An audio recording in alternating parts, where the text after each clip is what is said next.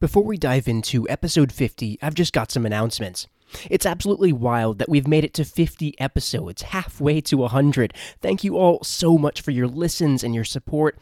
This has been an incredible journey, and there's still a long road ahead of us. It's pretty convenient, too, that this month also marks the two year anniversary of the show 50 episodes, two years. All I can say is wow. Thank you so much. To celebrate the two years, we've got some merch designs on the way. The design isn't related to our current book, but in a callback to a truly iconic moment from Master and Apprentice last season, we will have new merch of Obi Wan Kenobi with his orange lightsaber. The designs are actually finished, but I'm still waiting on some samples of the merch to make sure everything is totally set. So I'll keep you all posted on that front. You can expect Young Wan with his orange lightsaber on three different backdrops of blue, red, and green. I'm super excited for these to go live, and a big thank you to digital artist Luno Spree for bringing these ideas to life. Speaking of thank yous, I'm so grateful for our patrons who support this show. It's been a year now since the Patreon went live, and I'm so thankful for each of you for choosing to support Outer Rim Reads. Of course, I want to give a huge shout out to our patron at the Lethal tier, Simon. If anyone wants to join our patron family and get access to our Discord server, exclusive merch, a bonus monthly show, and more, you can do so at patreon.com slash outer rim reads. Now let's get into episode 50, covering chapters 25 through 27 of Light of the Jedi.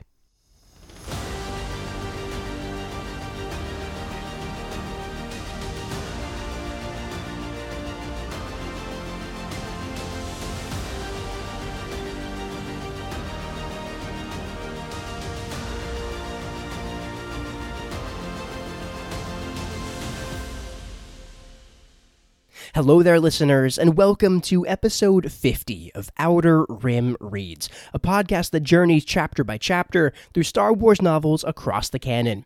My name is Andrew Geha, and I'm your host along this journey.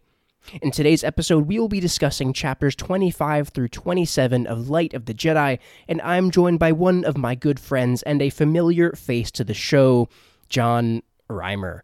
John, how's it going, man? Hey, Andrew. Uh, congrats on the 50. That's a huge milestone. Well done to you, sir.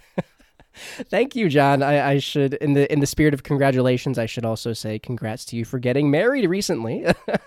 so we're both got exciting things happening. both are uh, hopefully hopefully a once in a lifetime, you know, experience. Fifty episodes, getting married. It's great. It's it's the same tier. Yeah, they each only happen once. That's right. Yes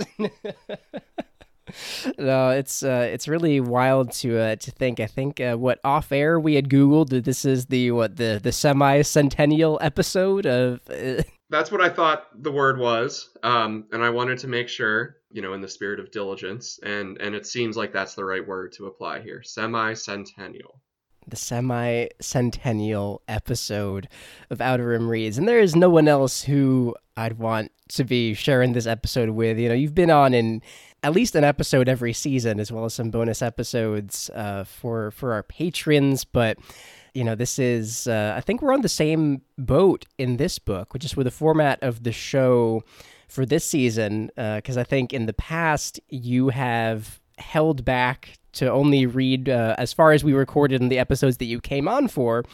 And that's exactly what I've been doing for this season. So, unless I'm mistaken, I think that I know only as much as you do as well. So, we are on level footing. Yeah. And, and, all I have to say to that is, um, uh, how does it feel? because in the past, you had asked me to not read beforehand, and I think you had relished in the fact that you knew far more about what was going to happen than me. And I was just the little punk, you know, wondering if Dooku was behind it all in Master and Apprentice. I think was my my my claim that had no ground as it turns out. That was your prediction, and that is one of my favorite predictions uh, that I've had on this show. I don't know if there really have been many, but I remember hearing that, and I was like, oh, like I love that prediction so much, but also you're so wrong. But I can't tell you that. and I mean, you know, so you and I will be stumbling around in the dark together here on this episode. Yes, you are not alone. This is, you know, I've been I've been in your shoes for the entire season.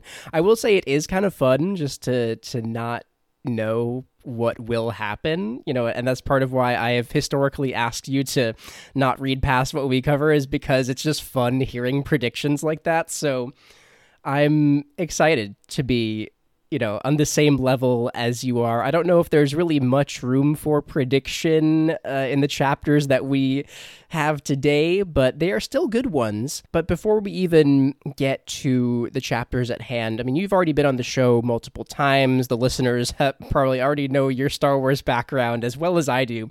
But uh, in in the spirit of this season, uh, how did you come across Light of the Jedi? And can you talk a little bit about your experience so far with this book? Yeah, totally. I came across Light of the Jedi because you had recommended it to me and, and said that this was your next season and, and you had decided to bring me back. We all make mistakes, but you know, here we are. Um, but I've I've been loving the read so far. Uh, this is this goes back to something you and I were just chatting about off air, but the fact that it's a a hard reset on the Star Wars story, and to see so much commitment by the by the creative team at, at Disney to to commit to this era that is completely untethered to the you know the Skywalker saga. I'm looking I'm looking at the the calendar in the bottom of my screen here and, and see that it's 2022, which will be 45 years since the original Star Wars movie premiered this year, which is really exciting. But to think that in 45 years, the films at least had only explored what, like 80 years worth of story. At some point, they were really due for an overhaul. And so I'm hoping that the movies will follow the books into this uncharted territory. But yeah, super excited to be jumping into the unfamiliar in terms of Star Wars. I wonder if there will be kind of any any content released in this era that is uh, with with visual media like movies or shows. You know, I, I know it at least was initially marketed and and kind of uh, initially driven as a literary initiative, but I do hope that there is some kind of life that's brought to the High Republic that will be on screen. Because I think, at least just even from the chapters that I've read in the first book of the new era alone, I've thoroughly enjoyed it. And that still continues through the chapters that we've got today. We're back to covering three chapters in this episode. There have been a, a couple of longer ones, so the previous episodes have only been a couple, but we're back to three.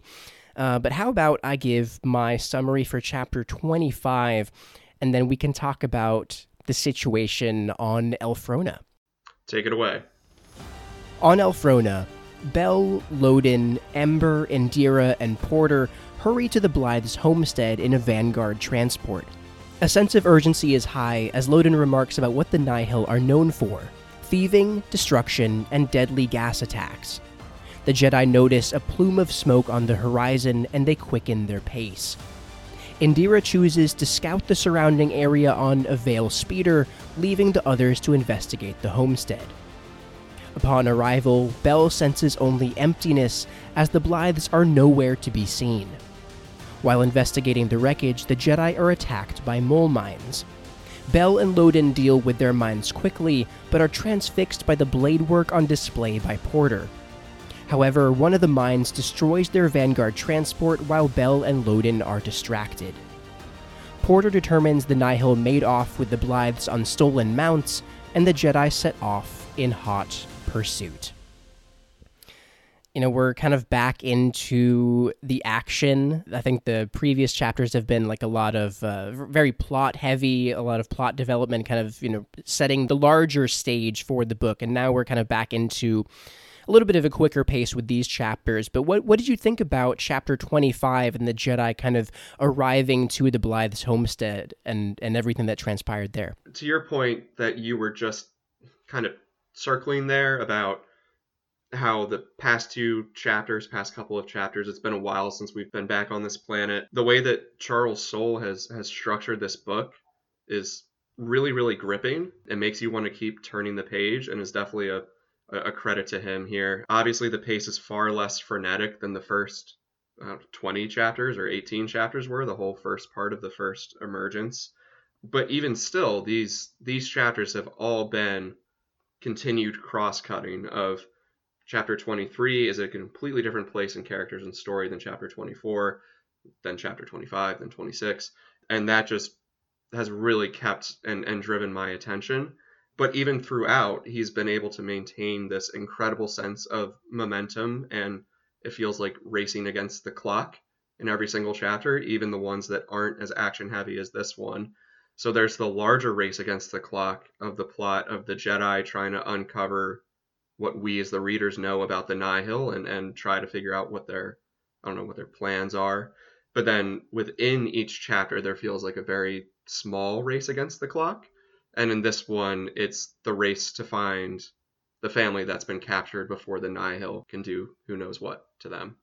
Yeah, it seems like there's uh, you know, ticking time bombs within ticking time bombs. This is like some Inception style stuff from from Charles Soule. Uh, you know, kind of this the stories within the stories, and you know that that is true though. Uh, you know, because with the you know, even like a book like Master and Apprentice, it was relatively like, you know, one chapter would probably lead right into what happens directly next with the same characters but here it's you know jumping around to like different planets and different locations like the the stage the scale is much larger understandably but that does kind of keep you hooked because like you know i want to find out what happens here um, as well as you know with the with the different characters and locations involved in the story but that does mean you know that you have to like it, it hooks you in to stick around for when you return to kind of the payoff. So we're in somewhat of a lucky situation with this episode that you know chapter 27 is connected to 25 but either way we are back on elphrona They are riding in this Vanguard transport, which they also refer to as a V wheel,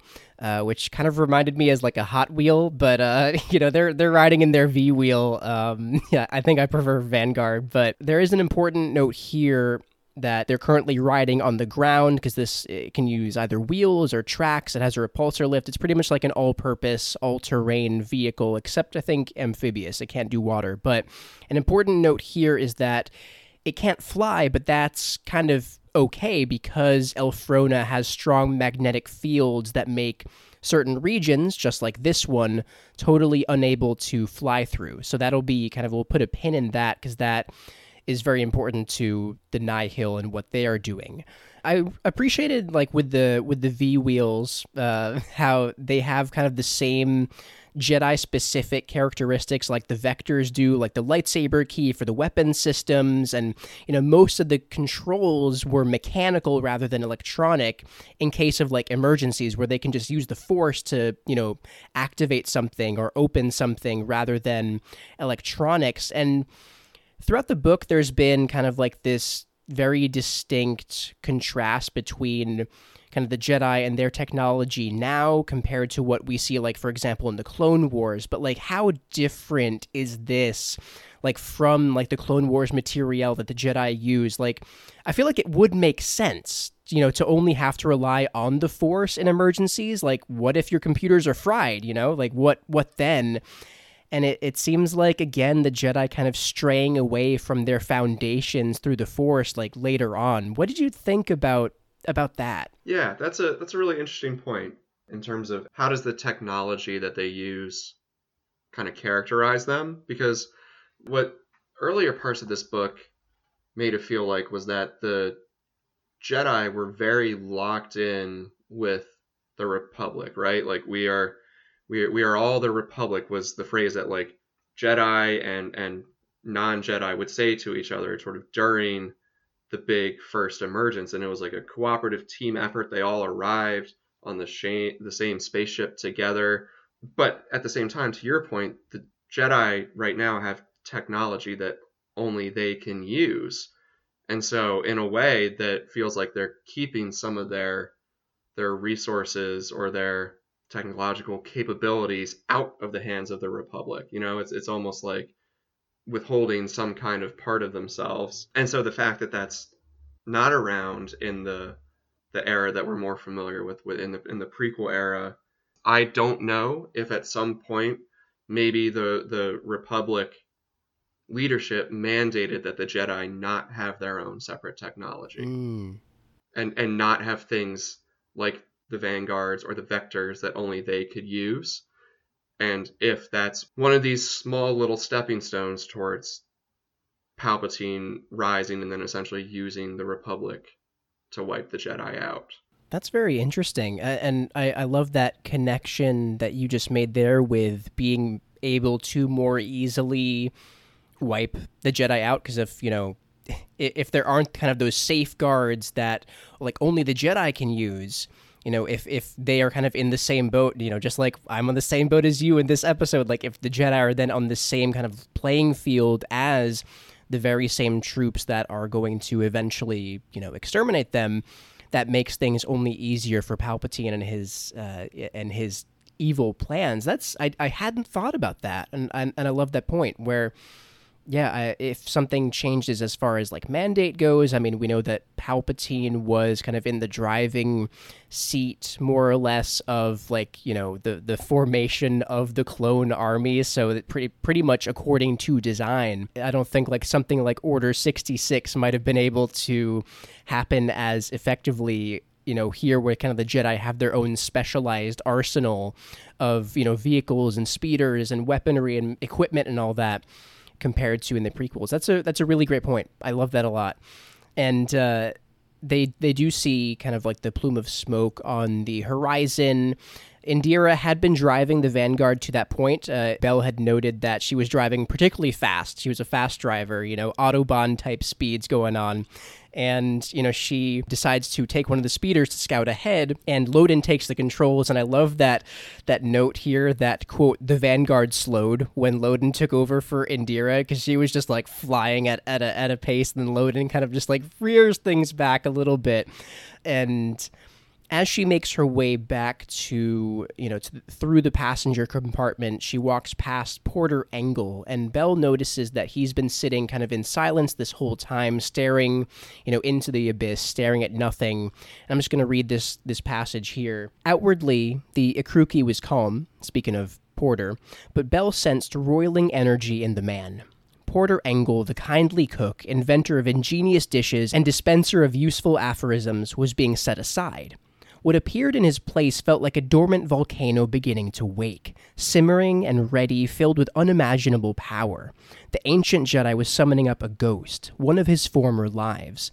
A version of himself the Padawans told stories about. Someone the sort of people who attack defenseless settler families should pray they never met and you know I, I, guess just like what a description you know this is he's being described as like literally this living legend there. I don't know. I was blown away by that. Like there's a lot of hype that's built up around porter in this chapter and we will see some of it you know come to fruition here. But i don't know. Like after reading that i was like i'm i was very excited to see what was going to happen with porter. Yeah i'm loving that you picked up on this character because i was i was really interested in him as well.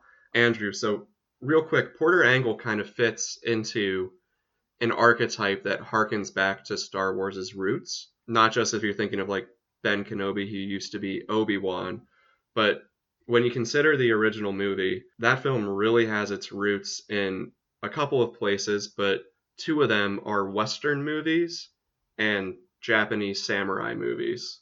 Like George Lucas has said that one of his favorite films ever is The Seven Samurai, and that movie is amazing.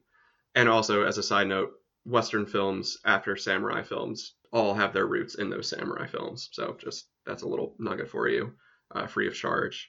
But when you think about an archetype in a Western movie of somebody who used to be an insane badass gunslinger and is now forced out of retirement because of escalating violence on the frontier, that is Porter Engle. And so that exists in these samurai films and it exists in Western films and, and is just an archetype that I love. However, if I can make a little prediction, is that Porter Engle's a goner? Uh, I'm in the same boat there. yeah.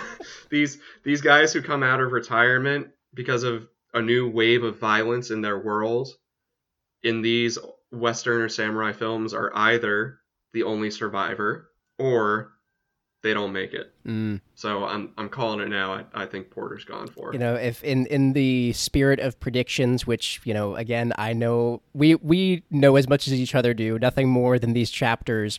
I think that was also one of my predictions. You know, like there's a lot of hype around his skills and you know a lot of build up again there's some other passages here in the chapter but i think you know we'll see kind of the brilliance on display like outside of this chapter like we'll see some more but i think I would agree with you that I don't think he's going to last. It, it, it hurts me to say because, you know, legendary warrior, legendary, what, nine eggs, you know, nine egg stew. Like, he, he seems like such a great, fascinating character. But I think as far as the characters in this chapter, in this kind of subplot of the book go, I have predicted Porter Engle and also unfortunately Loden. Um, I don't think he's going to make it. Uh, you know, uh, those are those are my two that I'm going to predict to go. In the spirit of predictions, I I think I mentioned it earlier in the season. Like I think Loden's almost like too cool to be kept around. Like you know, I think it would kind of spur Bell forward too if like you know because he's had to rely on Loden a lot to push him.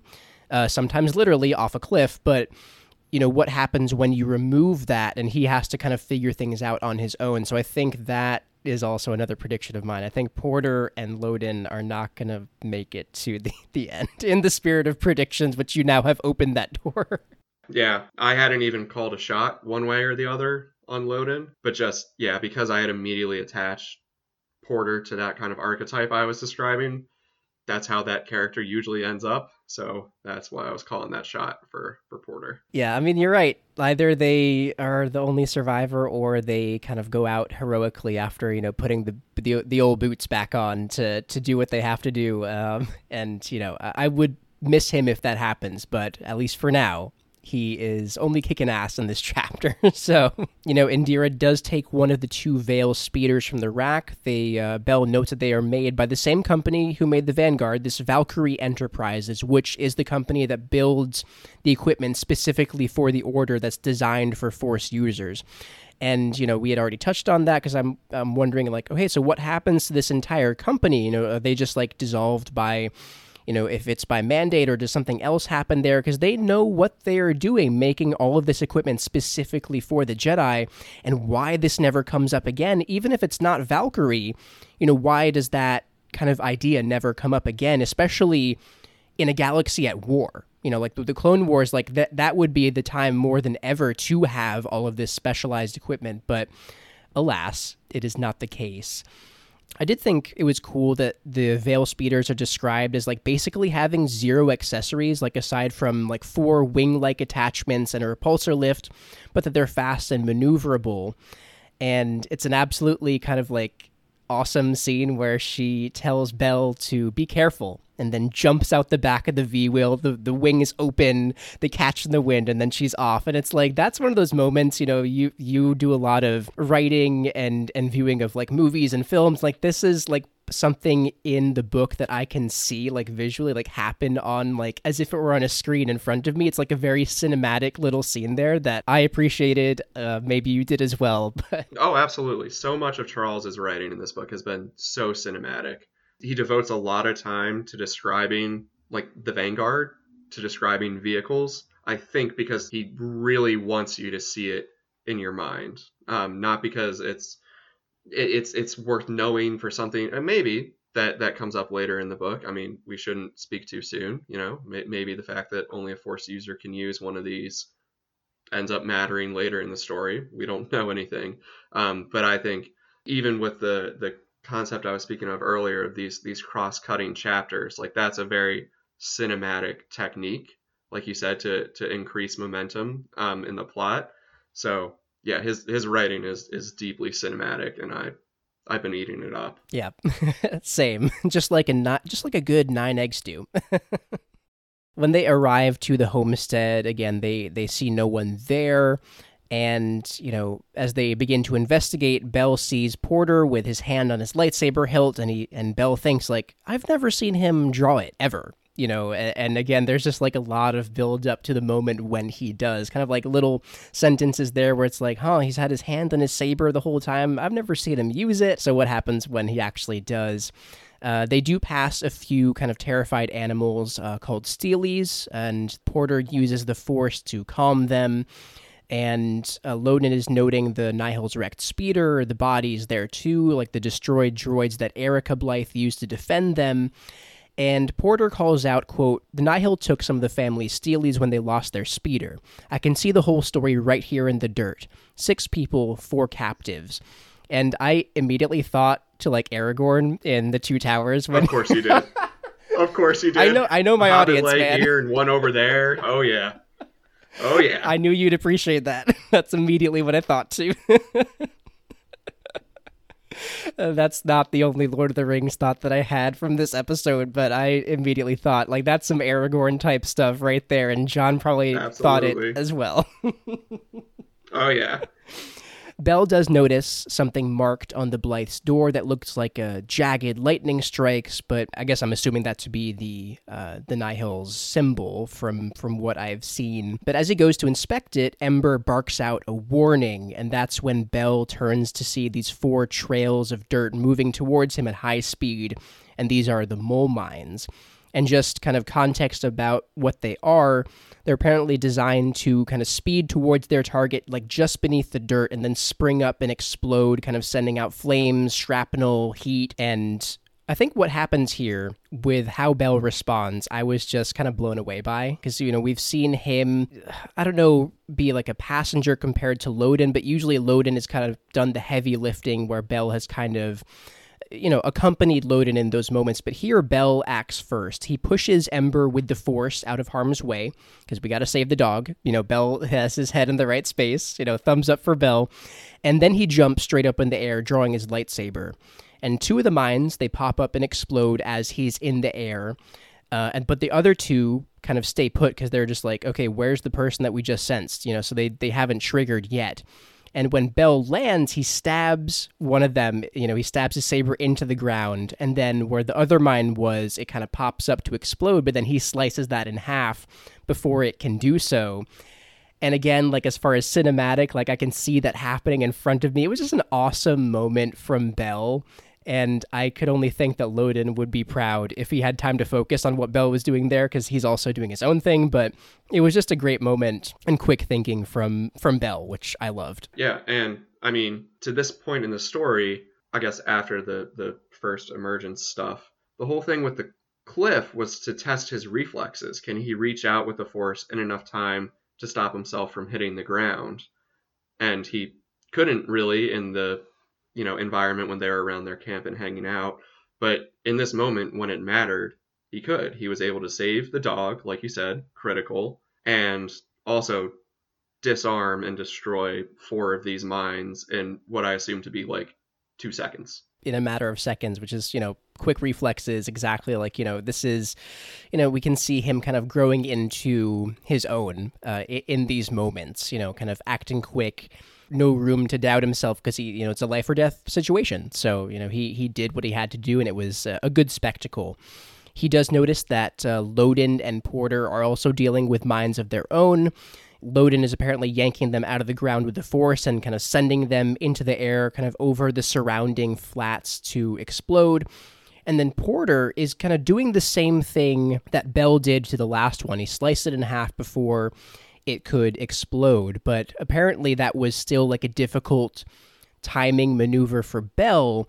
But here, Porter is doing the same thing with each of the mines that's popping up around him, using a reverse grip as well.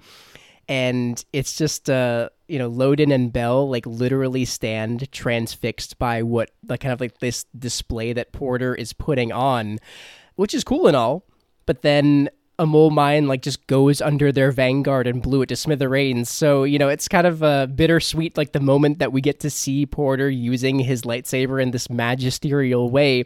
It's almost like it was almost too good, you know. He like tra- he transfixed those around him, and then they lost their transport. But it was still it was still cool to see him kind of using the reverse grip, kind of just going back and forth, back and forth in this you know very difficult maneuver for Bell, but it's you know a cakewalk for for Porter Engle finally using the blade. Yeah, and I think I had to read sort of that description twice because the first time I read it, it didn't. This is gonna sound terrible. Didn't sound all that impressive to me. Like it just, I kind of pictured him standing still and just kind of swinging his lightsaber like from side to side to side. And I'm sure we're talking about very high speeds and very complicated angles, you know. But just the way the two of them are staring at him makes it seem like he's just discovered like plutonium. And on my first reading, this seemed like a pretty simple move, so I, I don't know. But yeah, reading into it a bit more and, and thinking about it a bit deeper makes it sound like it was very difficult moves that he was pulling off with a lot of grace. But yes, Andrew, they they sure did get a little too caught up in the moment, and then their vehicle got blown up. And then it got blown up. Yeah, I think I do. Ha- I think I noticed on my second read through that Bell noticed like, hey, that maneuver was pretty difficult for me. So seeing him kind of do it over and over again, because I think the first time I read through was like, oh, you know, okay, it's it's cool, but like not really the the Why blade work that I him like this is the yeah, most yeah. amazing thing that they've ever seen. Sliced yeah. bread, what? Like Yeah, wow. yeah, but I I do think that we will see him in action against uh, the Nihil in a kind of a greater capacity. So I think this is just a taste for what's to come. Porter does suspect that the Nihil, you know, because of the strong magnetic fields, like they couldn't have flown in and probably parked their ship over kind of near the transit zones. And so they have a chance to catch up. And Loden calls Indeera to let them know that okay, we're going to chase after them on kind of the remaining Steelies here. You know, you should go back and get our vector in case we need to follow them off world. But the chapter ends as they mount the Steelies and they connect with them through the Force, which is important. And Bell reaches out and senses the emotions of the Nihil and the Blythes that are not too far away. Quote, they had a chance. That way, he said, pointing. They went and I just wrote in my margins like, "Let's hunt some orc, baby!" Like this is where the chase is on. I was um, that's good. I was I was thinking more of a back to western movies. This is part of this is is like the plot of the movie The Searchers, in which a family gets most of them get killed, but some of them get taken hostage by a tribe of Native Americans, and so you know, mount up, get on your horses. We have to follow their tracks and, and find them in the wilderness is is what powers a lot of that movie. That's this whole setup with the the magnetic fields that you're talking about and and these no fly zones paying off in that like okay, Star Wars is getting back into its roots of of western movies of like, well, they went that way, we're jumping on our our horses or in this case steelies and riding them down on foot. It's less technologically advanced, but far more exciting for me. Oh honestly. yeah, like especially with the the descriptions that we get in chapter twenty seven of you know kind of the the moment drawing nearer. It's it really builds a lot of thrill and suspense here where. You know, I, I can literally like feel it when I'm reading. Like, you know, he can sense them. They're they're not as far away as they thought. So like, there's this chance, and they gotta go. You know, like they can't rely on their speeder anymore. It's just like literally just hopping on the back of these steelies and just riding. It's just a, a good old fashioned chase. Uh, I love the suspense that's being built here. It's a fun read, and and I love that also Bell is the one who is entrusted to kind of reach out with the Force and sense there, because you know there's Porter Engle and Loden Greatstorm, like two much more qualified Jedi, but like Bell is the one who is kind of I guess maybe more gifted at kind of sensing and and interpreting and and feeling the emotions around him. So, and that is how the chapter ends with them hopping on the Steelies, connecting with the force kind of calming them like hey this is important. We need you to work with us. And you know kind of not I, I, also like that note that they're not like kind of dominating the steelies it's like reaching out with the force very much how obi-wan did with the varactyl and master and apprentice kind of making that connection meeting them where they are um, and working with the mount rather than how like the we'll find out the nihil are like they just don't know what they're doing uh, so right and what we'll see is that that gives the jedi an advantage they can they can ride faster for longer because of this Yes, exactly. There's a, a lot of like a lot of the setup, kind of those small details with the magnetic fields there and this force connection, it does pay off in their favor. So next we do have chapter 26, which is a change of scenery but still a good chapter nonetheless. But I think you are raising your hand, John. You've got another note to make before we move on to chapter six. Are there any other kind of closing thoughts that you've got? I do, and I'm thinking about the the Nihil symbol that was carved into the side of the house, which begs the question: What would your symbol be? um, I. Can, can I give you? I've, I thought about this since I bothered to write down the question. Oh, definitely go um, go for it.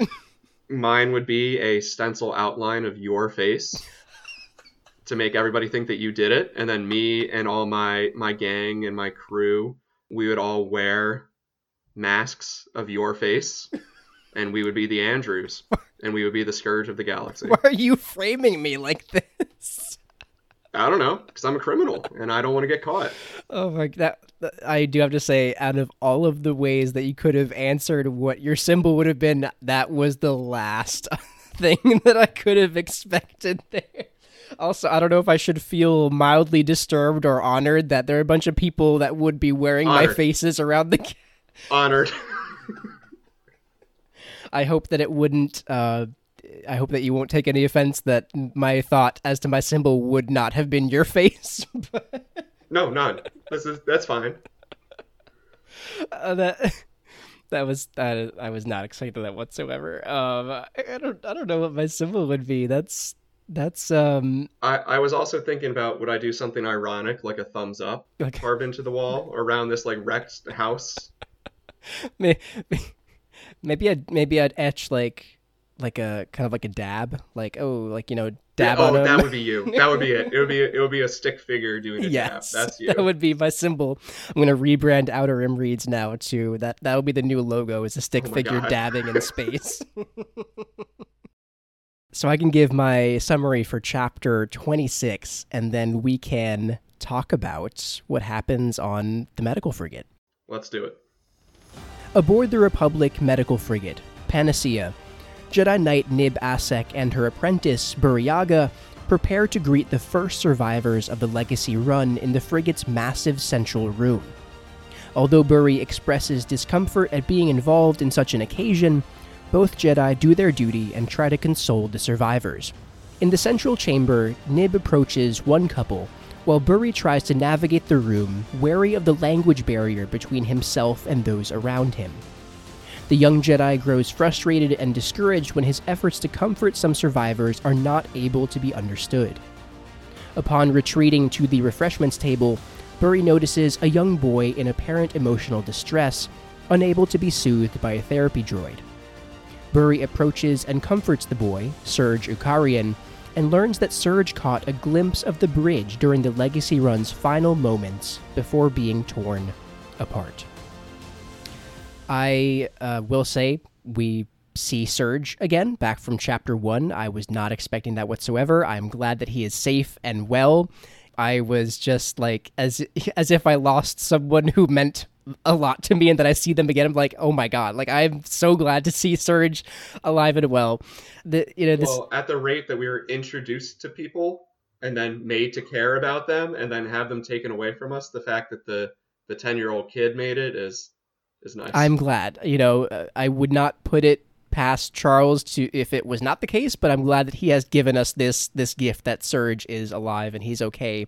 You know, maybe not. You know, I mean, there's a lot of emotional baggage now. Uh, you know, seeing everyone die around him, but he is at least alive and. Burry will hug him, which is great and wholesome, but we will get there. But um, this is a much different pace to uh, chapter 25, but there were a lot of things that I also loved uh, and and was kind of drawn in by this chapter. What were your kind of overall thoughts about 26 before we kind of walk through it? Yeah. Well, I, I did want to quickly uh, harp on the fact that this is the ship is named the Panacea, which um, you know, if you look up the defi- definition of, is sort of like a like a universal cure. Yep. I'm like, all right, like that, like nice one, Charles. like, name your medical ship after universal cure. If we built one now, would it be called the Vax? Maybe.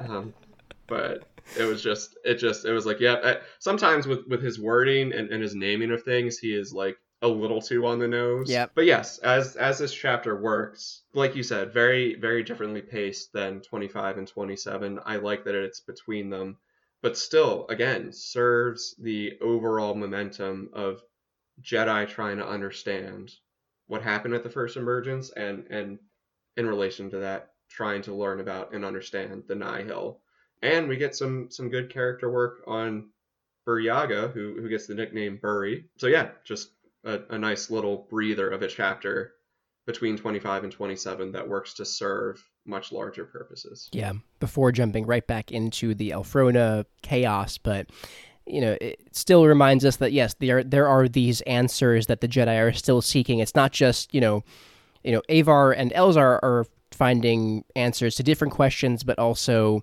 you know, different Jedi are trying to solve different pieces to this puzzle.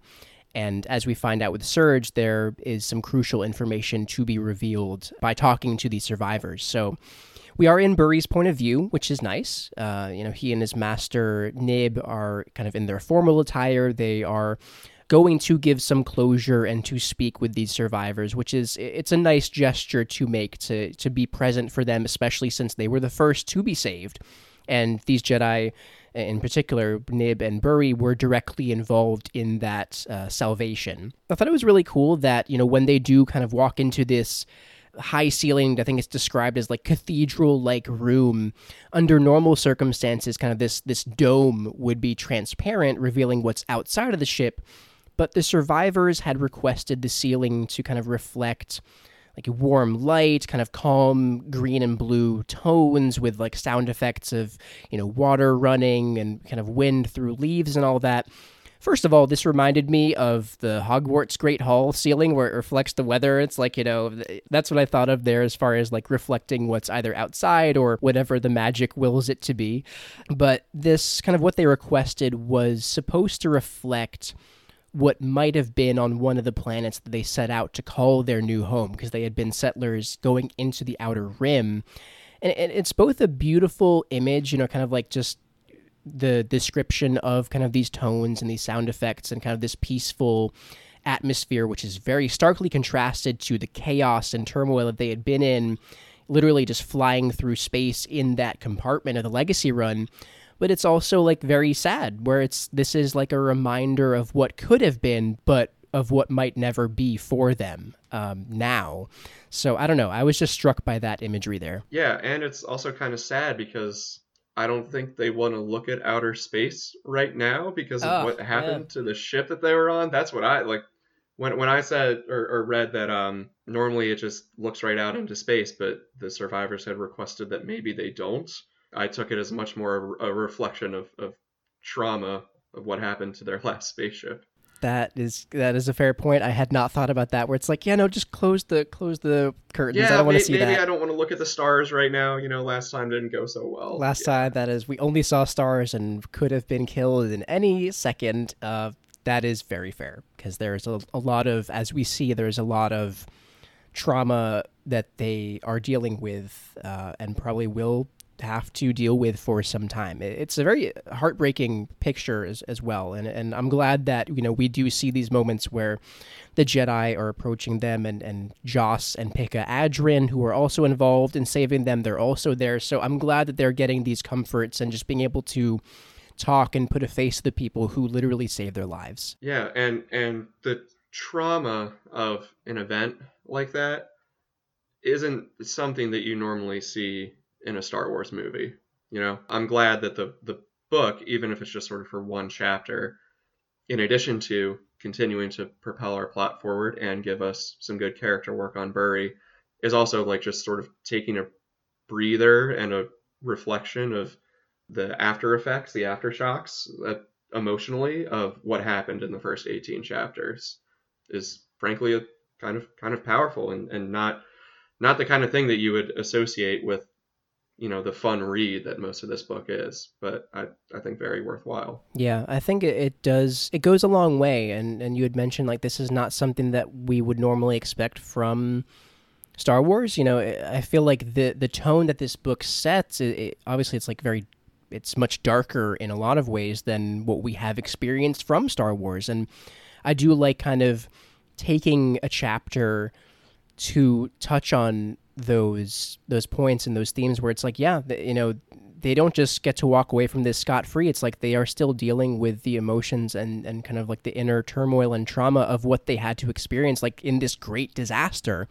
And I like that kind of taking the time to unpack that and to and to see it and to give witness to it because it is a very kind of terrible thing to go through. And and you know I feel like I, I think of in kind of like the superhero movies that we watch and all that where it's like cities get destroyed and all that you know but like the but the jedi save the day they, the heroes save the day but like but what does everything that happened mean for the people on the ground you know and and here we're seeing kind of like what that looks like for the people who had to endure you know the the disaster even if the day was saved like there are still scars that will take some time to heal. So I, I do like seeing this here and, and Charles kind of uh, taking the time in this chapter to to unearth that and to and to speak to it. We do find out, you know, you have, you've mentioned the emergences uh, multiple times. You know, we do find out that they are still happening and that the Outer Rim worlds are still feeling the effects of the hyperspace closures. And to make matters worse, which like salt in the wounds from Charles, there was this orbital facility over Dantooine that was like coordinating this massive relief effort for the Outer Rim territories. We already know that those are sparse as it is, but this massive facility got destroyed by another emergence. So it's like even the the sparse relief efforts that are able to go out to the outer rim it's not looking too good for that situation, which is just uh, some salt in the wounds from from Charles, as if we didn't have to be reminded of how bad things were just from from this chapter. Yeah, yeah, that's. I mean, some of the stuff that you saw in those first few chapters is like the phrase "no good deed goes unpunished" times like eleven. Um, is like this. Hey, these emergencies, which are more or less random events, guess what? Like one wiped out somebody who was coordinating a relief effort uh, because that's just what Charles wants to do and wants to say is that is that no good deed goes unpunished and and we're gonna have to there's not going to be a simple fix to any of this and and anything that would represent a fix is being wiped out in the chaos of it all unfortunately. Eh, that seems to be a running theme through here where, you know, even the help needs help. it's almost become a running joke. Yeah. I'm almost chuckling, which is awful, but I'm almost chuckling every time. At this point, it's it's almost comical how much it's happening. It's, it's like, to be expected. It, just give, give me a break. just stop. like you've made your point. Like and Charles, like, oh, I'm going to take this from you. I'm going to take this from you. Oh, yeah, that facility that's going to help solve the situation. I'm going to take that from you. Yeah, psych it's just like, oh, you thought that was gonna work? Oh, nope, it's gone. And it's just like, oh, to, at this point, it is to be expected. It's just, I don't know why I would have ever thought that it would have worked out because there are a few things that have worked out in this book just for the for the better. But such is the life of Light of the Jedi under Charles Soule.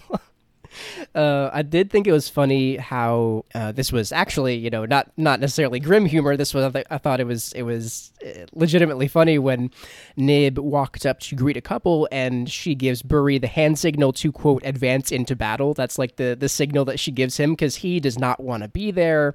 He's not really, as we gather, like not great with social situations. Also because the language barrier, which is kind of heartbreaking as well for for him. But I just thought it was funny how she knows how much he hates gatherings like this. So like this is the equivalent to enter into battle. It's like you know I just I thought that was funny that that was the hand signal that. Uh, that she chose to use to uh, to advance into battle because this is pretty much what is going on for him, which I thought was pretty great. Yeah, no, that's that that's pretty humorous and also a very very efficient way of developing his character. Um, because like you said, it, it is a language barrier situation, but it's also like this guy's just a sweet little introvert. I mean, maybe not little, he's probably quite large, but he's just a sweet young introvert, you know? Yeah. And introvert or not, you know, you're in a situation like this. It's described as like it was like a party, but it wasn't. You know, you don't want to be there. Your friend drags you someplace that you don't want to go. And then they're like, hey, get over here. I need you to talk to somebody. Like, it's I, I get you, Burry. Yeah. I see you. there was a, a certain moment a little bit later on where I saw myself in him because, like, you know, I'm very much in Burry's shoes here, uh, but I'll, I'll touch on that when we get to the specific line that I have in mind. He does note that um, Avar Kriss had told them both to, you know, inquire, to ask around, to ask about you know the experiences of the of the survivors to see if they can put any information together about the last moments of the legacy run and he notes to himself multiple times in this chapter that no one would be able to understand him, even if he did ask, because there's no translator there. He speaks Shyriiwook, the, the language of the Wookiees, which Nib, again, learned specifically to be able to take him as her apprentice, which is just, I love that.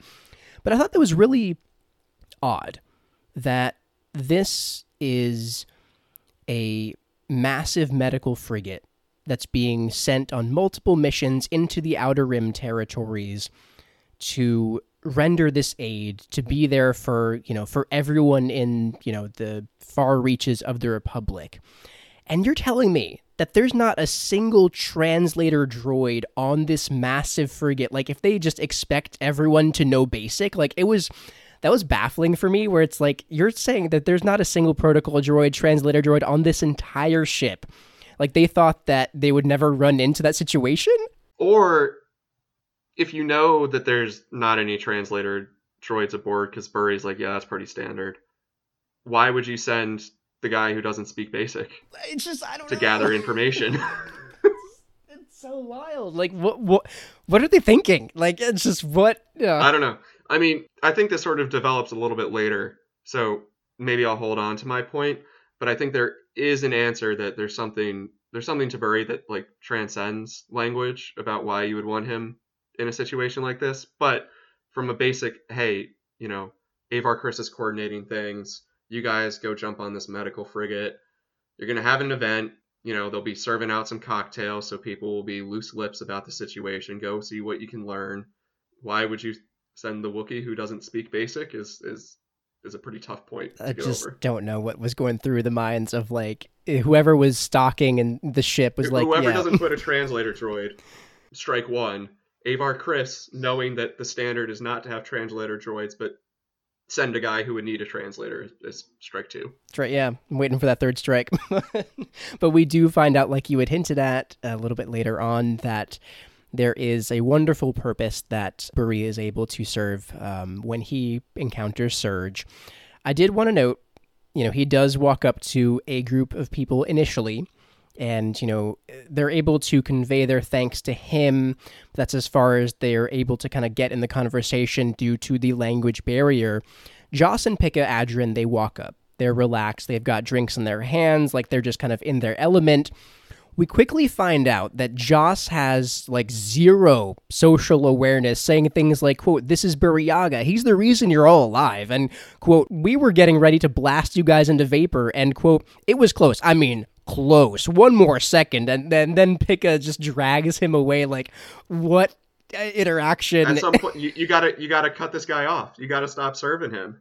He's had one too many G and Ts, and now he's like not just unearthing the trauma, but like ripping the scar tissue right open. like my guy, you can't do that. I don't know if it was like a lack of social skills because he's just like a pilot by trade and only has to really like you know communicate with his co-pilot who is his wife, which is very sweet. But like my man, that is no good. Like Maybe the drinks were playing a part. Just do some food and water and, and sit down for 20 minutes, my guy. You He's just inhaling the drinks, apparently, and just. Yeah, he, he's just downing cocktails left and right and, and saying all the wrong things. he did not get the memo for what's supposed to be happening here. It's like we're supposed to console, and he's like, "Guys, we're about to destroy all of you. Like, just you should have seen it. Like, it's just, and I and I never missed. Like you would have been gone. it's so bad." I was just like, "I love you, Joss, but Pikka. Just take take him away." Like, I and this is we get to the moment here because Burry is able to kind of escape that situation. He re- he retreats to the refreshments. And although there's no meat there, because you know he would prefer there to be meat, he does get some like cheese and fruit. You know the standard, like you know we've all been at those you know uh, receptions where like that's that's the st- even in Star Wars they got crackers, cheese, fruit, like the basic stuff. Yeah, I mean, I was I was actually thinking about like you know my wedding a month ago and like oh I got to duck out of this situation to go get some of the spring rolls. Yeah, and those were great spring rolls. I was I was relating to this chapter very acutely, but like not not in the ways that seem obvious. I mean, I will say, like, the next line here is what I saw myself in. Quote, if nothing else, a full mouth might mean no one would engage him in conversation. I was like, dude, Burry is me at parties. Like, if I just get enough food on my plate to keep, just keep chewing. Nobody will approach me as long as they see that I'm just downing these apps. Yeah. Uh, that, that's the moment where I'm like, all right, this is me. just keep eating and no one will talk to me. but he does eventually notice this therapy droid kind of having no success comforting Surge. You know, we find out that he's Surge from chapter one. Again, it's just it's fantastic. And Burry ends up bringing him into an embrace. You know, he he he does say things to Surge, but kind of knows that, like, obviously Serge doesn't speak Shyriiwook, but he still, you know, reminds him multiple times, like, you did nothing wrong, like, and, but he eventually just brings him into a hug. Quote, he couldn't understand why anyone hadn't already done this. When someone was hurting, you did what you could to heal them. When someone was lost, you found them. And just my heart got so warm when I read that. Like, if there was ever a moment that Burry like to become the real MVP, it was it was then. Like that is just the wholesome moment that it was just so refreshing in this book at large. You know, there haven't really been many wholesome moments, but like it warms the heart and you know after all the struggles with like the language barriers in this chapter with with Burry to see him be able to make a difference for Serge to be there for him in a way that no one else had thought of that no one else could. It was it was a wonderful moment. I really i love that. And it, it, it moves you. It moves my heart. Oh yeah. It was it was adorable and, and very touching. And i bet i bet Burry gives fantastic hugs. Like I, I bet you though they're they're the best hugs in the entire Jedi Order. But a, a note that I made, sort of to the point about him kind of noticing Serge, and then um, some of those thoughts is, and, and I'm thinking about generations of Jedi and masters and apprentices, and if Bell is sort of on a path to become either Loden Greatstorm or maybe a couple or maybe even a, a Porter Engle one day, you know, if, if he's being surrounded by the people he might eventually kind of turn into, Burry is on a path to be the next Avar Kriss in terms of his empathetic abilities and, and how that's directly related to his force using abilities. Like thinking about during the the disaster scene, he was the one who sensed the people in the piece of the ship. And because of that, they started grabbing pieces of the ship out of the sky instead of just shooting them down, which feels like how Avar Kriss kind of functions with the Force. So that was just a little note that I made, and, and, and I was just sort of thinking of like generational stuff, cyclical stuff like that. I like that a lot. I hadn't really kind of made that connection between how he interacts with like kind of his empathy on display in the same ways that Avar kind of uh, was was able to display that kind of empathy in the initial chapters in the in part 1. I hadn't thought about that, like kind of likening his relationship with the Force and his strengths like that to those of, of Avar. That's a, a really great point, and I think it speaks a lot to Burry's potential in his character because uh, he he can do great things. He just has to believe that he can, and and here he's able to do a great thing for Serge, um, who does begin to talk. You know, uh, very kind of still distressed, but he does mention that he had kind of sliced into the bridge systems because he wanted to pull a prank on Captain Casset, you know, by putting like a video on the bridge screens, you know, like uh, it's a classic. And, you know, before he could, he saw something right before the bridge was ripped apart. And that's like that moment, like I just kind of froze when I read, I'm like, oh, what did he see? And, and, you know, we'll find out, you know, when the chapter ends what it was you know, which I guess that's where things tra- uh, transition because Burry knows that okay, my master needs to hear this. He brings Serge over to Nib, and you know he explains what Serge told him, and then Nib asks you know Serge what he saw. Quote, lightning. It looked like three strikes of lightning. And I'm just like, you know, we've seen the the symbol uh, in chapter 25, like the lightning strikes, like the, the jagged lightning I'm wondering, was that the the Nihil storm? Like, you know, is this related to what we saw in Abdalis, where there's this massive like storm cloud and like shooting lightning and all that? You know, that's that's where my thoughts went. You know, obviously the Nihil are connected here with kind of like the the strikes of lightning, but I don't know. That's how the chapter ends. I'm wondering if the the storm has to do something with it, but that was the kind of the reveal there. What Serge saw. I don't know if you've got any thoughts. It was just uh, it was very chilling to be like, oh wow, okay, this is what we're dealing with. Yeah, no, absolutely. That's exactly what I'm thinking. I'm I'm thinking it was the Nihil, and and we learned from some of the previous chapters that the eye of the Nihil, his special ability, which it turns out he actually takes from somebody else because he isn't shit.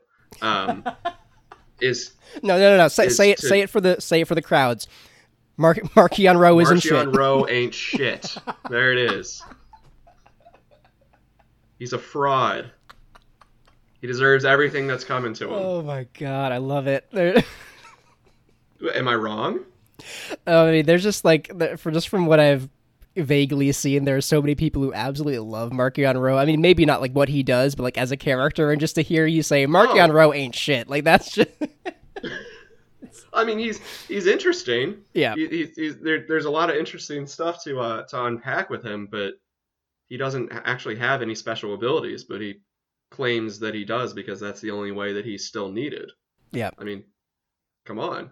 And if we're talking about ticking time bombs, and I know this is getting away from our chapters, if we're talking about ticking time bombs all over the place, the source of those routes that he has exclusive access to is an old woman who's already lived way older than she should have.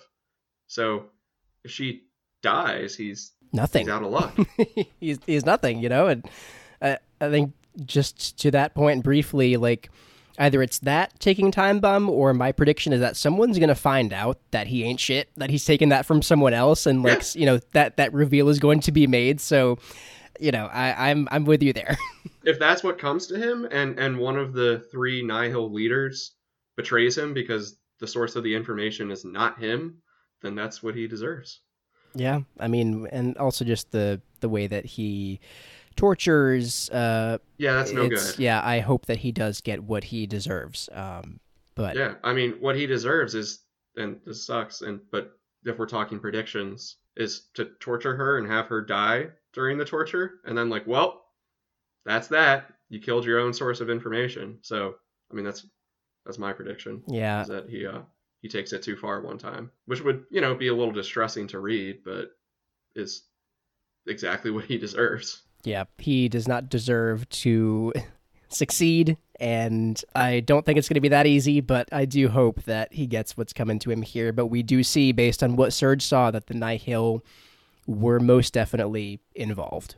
where all that was going was that they have the ability to cut through the pre-existing hyperspace lanes and kind of make their own lane and jump across almost like crossing a road that already exists and so the object moving through space that caused the legacy run to swerve off its course i think was a nihil ship jumping through That was a connection. Like, bear with me, bear with me here.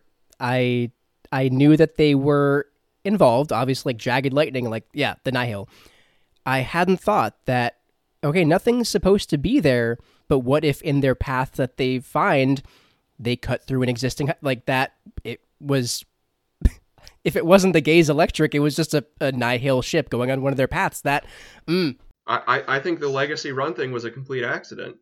You know it's it's almost like someone someone running a red light and causing another car to swerve off the road.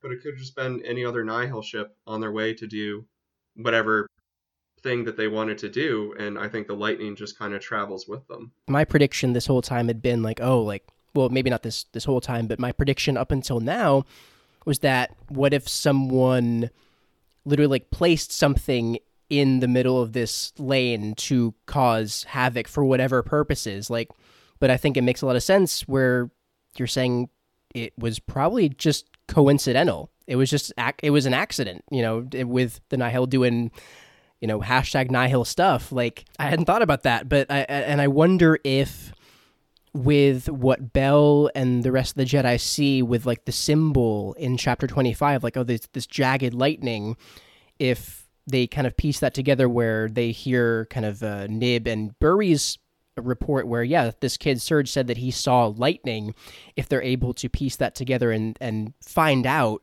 that the nihil have a way to disrupt the lanes or uh, you know cut through lanes or kind of do something to that to that effect. Wow. That's we piece it together right? Because the other of these little plot lines have been some of the jedi talking to the people who administer hyperspace lanes the San Tekkas who, who who first created them or whatever. I in that conversation i don't think they said oh there is a way to chart your own course and skip from lane to lane to lane. But you know the jedi looking into how hyperspace functions number one. Number two discovering what who the nihil are what they do and the fact that their symbol is lightning number three the legacy run the last thing it saw was lightning zipping through hyperspace and an object there and then the dramatic irony stuff of what we know about the nihil from our chapters both about like you said the the raid of where the nihil first showed up in the great storm and and wiped out that series of ships at, uh, Abdalis, and then what we've known from our couple of chapters with Marchion Ro.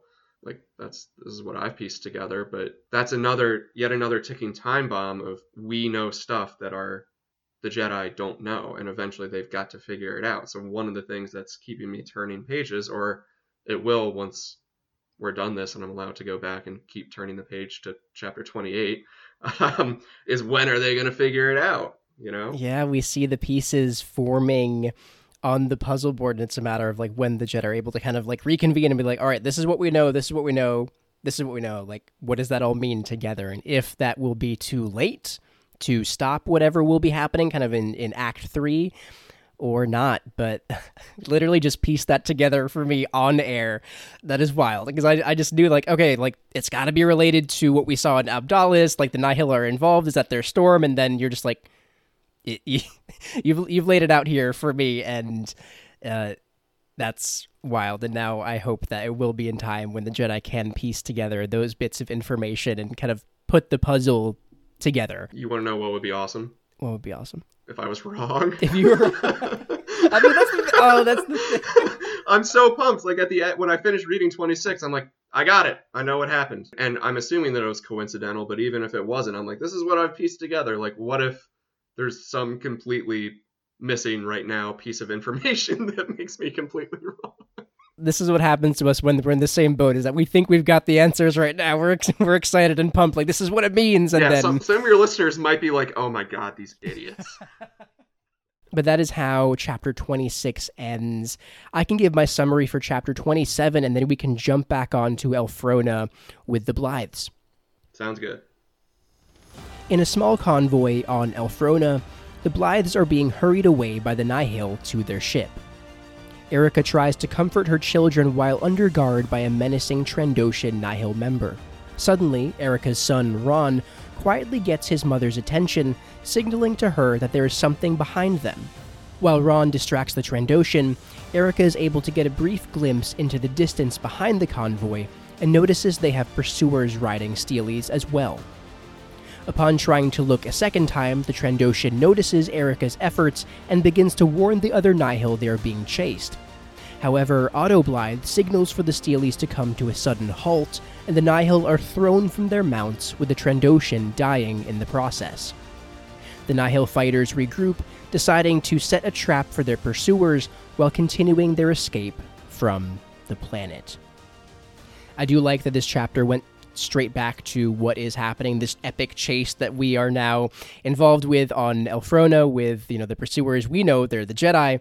It's a matter of the the others finding out the same information that we know. Uh, this was a shorter chapter I think. You know we've been going for a little for a little while now. I think we'll just dive right into it because there's not really a lot that goes on. So you know we are you know, back on Elphrona with the Blythes. They're in this cart that's being pulled away by the Nihil, and they're stolen Steelies from what we saw at the end of chapter 25 with the Jedi making this force connection with the Steelies, kind of becoming one with their mounts, Erica notices that the Nihil are riding slower than they might have been able to because they just they don't know how to properly ride the Steelies, which is good news for the Jedi riding after them. It was just it was comforting to see that okay, this is why they haven't gone as far as because they just don't know what they're doing. And that immediately introduces the time bomb here. The time bomb is when the Jedi will arrive. It's a good thing. We want it to happen, but it not just explains how you know two chapters ago bell was like oh they're not as far away as I, I, thought they would be. But for the purposes of this chapter it introduces this chapter's time bomb which is like the jedi are further away and started later but moving faster. Yeah this is and it's kind of weird to think that there's a time bomb that we want to go off now but, but that is that is yeah. where we're at here. But but soon soon after that point the tension is can the hostages stall their captors long enough for the Jedi to catch up? And also, can they stay alive long enough for the Jedi to catch up?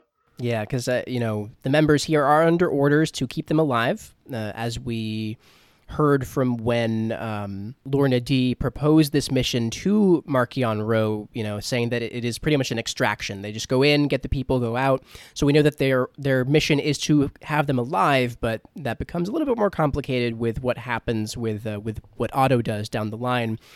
But you know, I, I do love this this moment from Ron, Erica's son, where you know he does signal to her that you know there's something behind them And then he distracts the Trandoshan guard by saying to his sister, quote, Don't cry, B. This dumb lizard's not going to hurt you.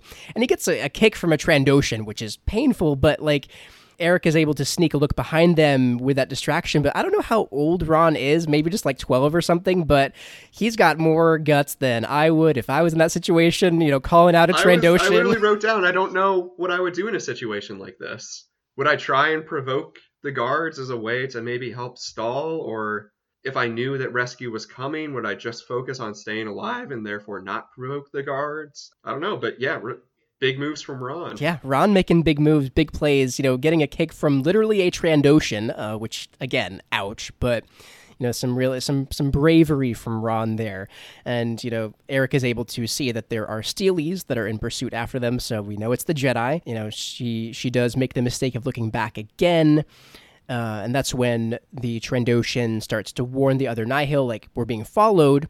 Then Otto, who was faking being unconscious, you know, after he got punched in the head after they had. That's also a. Uh, that's also a move that I would probably pull. Getting punched in the head after capture, or. Well, I mean, if we're being realistic, probably. But faking being unconscious and probably not to do something brave, but just like, oh, we don't have to worry about John over there. He's unconscious. Like, in a very self-serving way, I'd probably like, you know, if you have the chance to just fake being unconscious, it's it's probably a good survival yeah. move.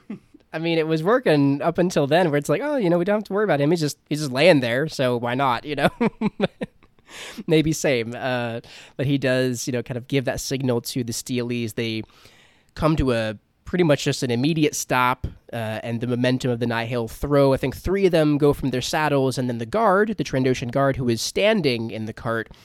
Uh, hard luck goes flying, splits her skull open on one of the metal rocks there. Uh, still good riddance. Uh, you know, we don't like them for for what they're doing. Um, so I don't feel bad about that. Quick thinking by Otto for for doing that. I think the parents really come through here. Ron coming through as well. You know, the the Blythes are doing much better than I would have expected. You know, being captured literally by one of the most menacing pirating groups in the galaxy. But the Nihil guards do regroup. They then, for real, knock Otto unconscious. So, uh, you know, now he is knocked out cold, but they do hear, they are now able to hear the hoofbeats behind them. And that's when kind of the highest ranking Nihil there sends two of them into the hills on either side, kind of setting this trap. And I, I just, I'll read the end of this, uh, this chapter and then, oh, wait, are you, are you stopping me? You, you shouldn't zip past these guys' names. Oh, but yeah. No. um, I, I don't know how I feel about the Nihil. Number one, their name. Like, oh, what are we going to call the people who don't believe in anything but only believe in, you know, take, eat, plunder, and kill? Oh, those nihilists. We'll call them the Nihil. Oh. um that's, that's yeah. And then it's also like the strikes and the clouds are their rank. Like, don't talk to me. I'm a cloud and you're just a strike is like even dumber than like a Boy Scout rank. Um, you know, and then uh and then I, I was also wondering if, you know, when you when you join the Nihil, do you get to choose your own name? Because if so, why would you choose the name Buggo? I think did I totally There's somebody named Loden Greatstorm in this book. and then you got Buggo. These can't compare. has Buggo just not been around very much? Is he just maybe a little a little simple minded and is like, you know what? Day one, you're a strike now. You're gonna work your way up and kill and take and eat, and you'll enjoy your share of the plunder. Great.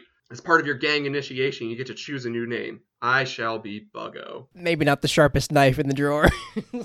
maybe, yeah. You maybe could have had it all. The brightest crayon in the box. Yeah. could have been, yeah, I think I'm going to be Loden Greatstorm. That's a good name. It's like, nah. yeah. you just have Loden Greatstorm Buggo. yeah, and these two are about to meet. And, and I seriously hope that Buggo, like, Loden asked him at knife point, like, who are you? And he's like, I'm Buggo. And he goes, well, I'm Loden Greatstorm and you suck. Yeah, I I think the the rank names as well, the clouds and the strikes. I'm like, you know, with like also, I don't think the Gaze Electric is a good ship name, but Twitter Democracy has voted against me this week. Uh, but I still don't think I, that the Nihil. I voted in favor you, of the Gaze Electric. You voted you know, that, was, that it's a I'm, good that it's a good name. I did, yeah.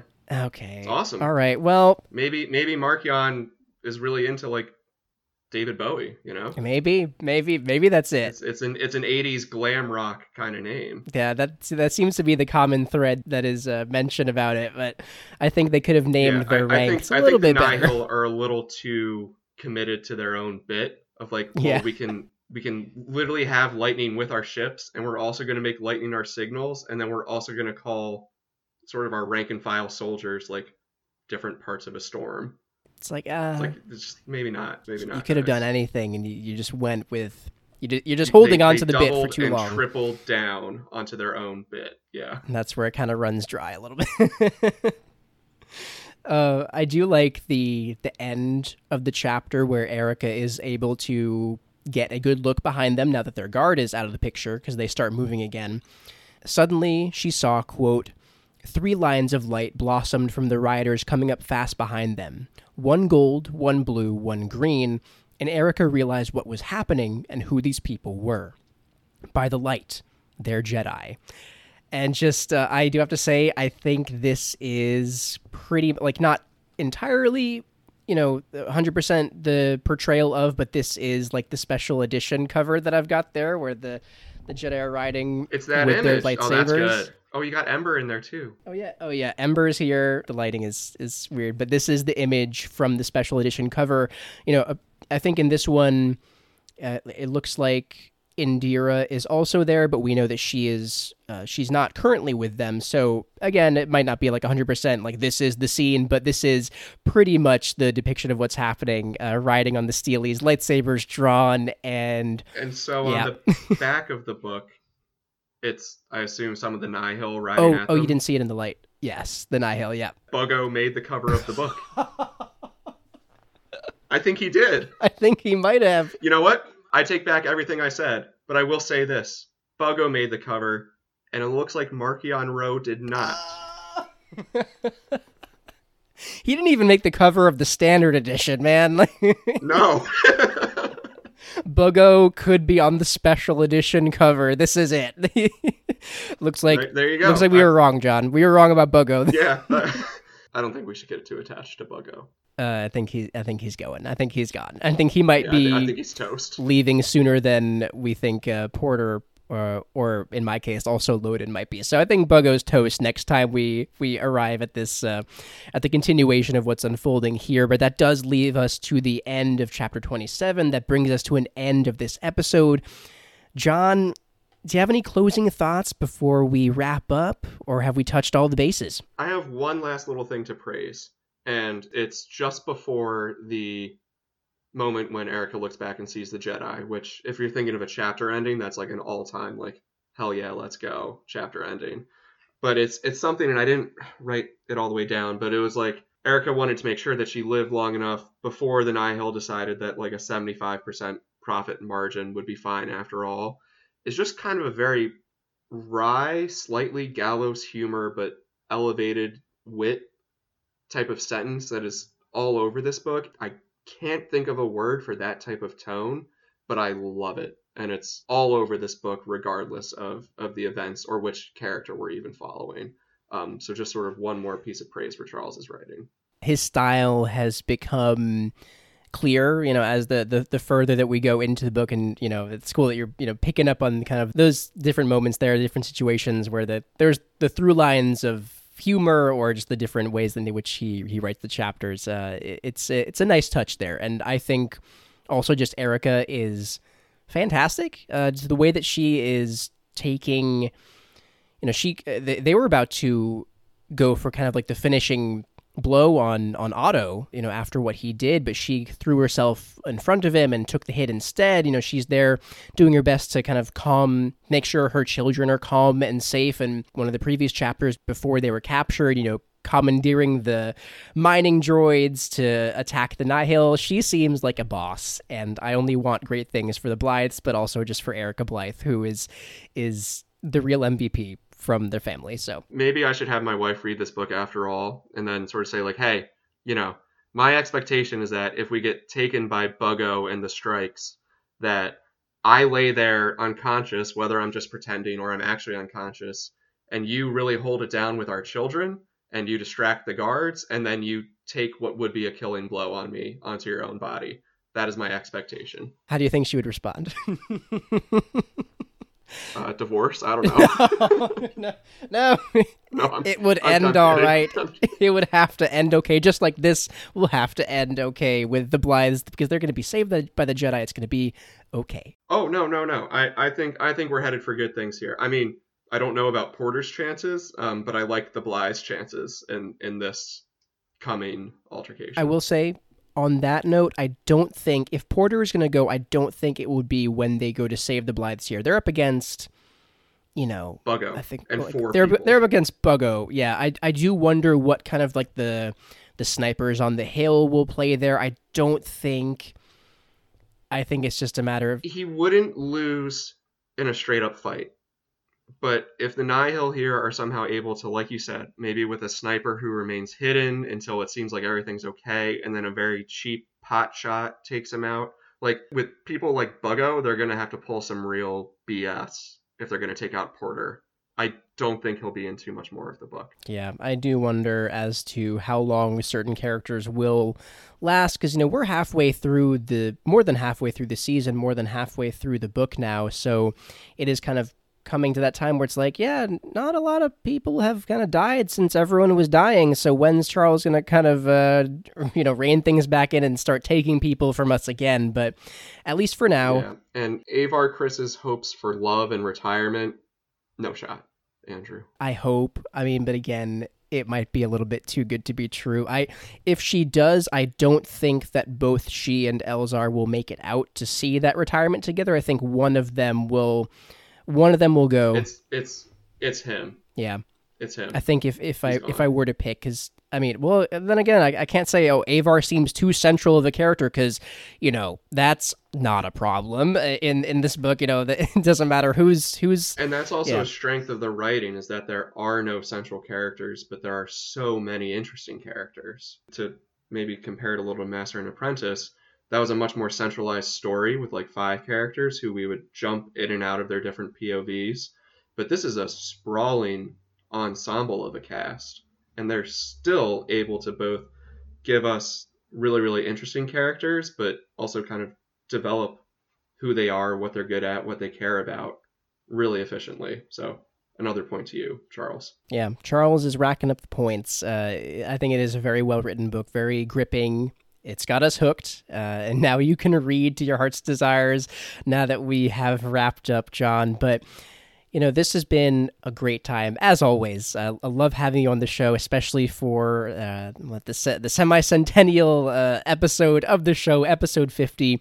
But John, if the listeners, you know, if they loved what they heard from you today, if they want to hear more from you and see more of what you do, could you, you know, plug anything, any of your work that you'd like to? Tell them where they can find you uh, on the interwebs. Yeah, yeah. So I'm at rhymersreels.com. Uh, I guess I'll clarify I'm the only one at rhymersreels.com, but I write about movies. And so uh, we are just now entering award season. So I'm kicking off my coverage of that this week, which will culminate in, in Oscars night at the end of March. Uh, I've also been working my way through the IMDb top 250. If you're looking to get more into into movies and you've heard about so many great ones and you're just like, well, where where do I start? I would point you to the IMDb top 250 because that's ranked not by critics but by real people. And then you can come check out my kind of companion piece to that, which is just a little a little blurb on each of those films. But I do uh, rankings and and more thorough analyses of single films. But the yeah the two things I'm really working on right now are the IMDb top 250 as well as award season. And you can find me there as well as on Twitter. And I'm just Rhymers Reels. Well, listeners, I will post the links to John's social media, his work in the episode description. My man, thank you so much for making this happen. As always, it's been a blast. Uh, I really had a great time, as always. Yeah, me too, as always, Andrew. And congrats again on on reaching episode number 50. It's it's momentous. Thank you, man. In lieu of a discussion question for this episode, I want to hear from you all now that we're two years into the show. What have your favorite moments been from the season so far? What has been most memorable for you in our journeys through Thrawn, Master and Apprentice, and now Light of the Jedi? I'll post the question to Twitter, Instagram, and Facebook. Comment and send your responses on any of those platforms, or you can send them via email to outerrimreadspod at gmail.com with the subject line Outer Rim Anniversary. Thank you so much for listening. If you'd like to follow Outer Rim Reads on social media to stay connected to the show, you can find us on Twitter, Instagram, and Facebook. If you'd like to support the show, you can do so at patreon.com slash outer rim reads. Outer Rim Reads is created by Andrew Geha, it is hosted by Andrew Geha, this episode was edited by Andrew Geha, and it is produced by Andrew Geha as well as Simon van Bakum. We will be back in two weeks with episode 51. Until then, sit back and enjoy. I'm going to take one of these Veil speeders for a run. I'll be back soon.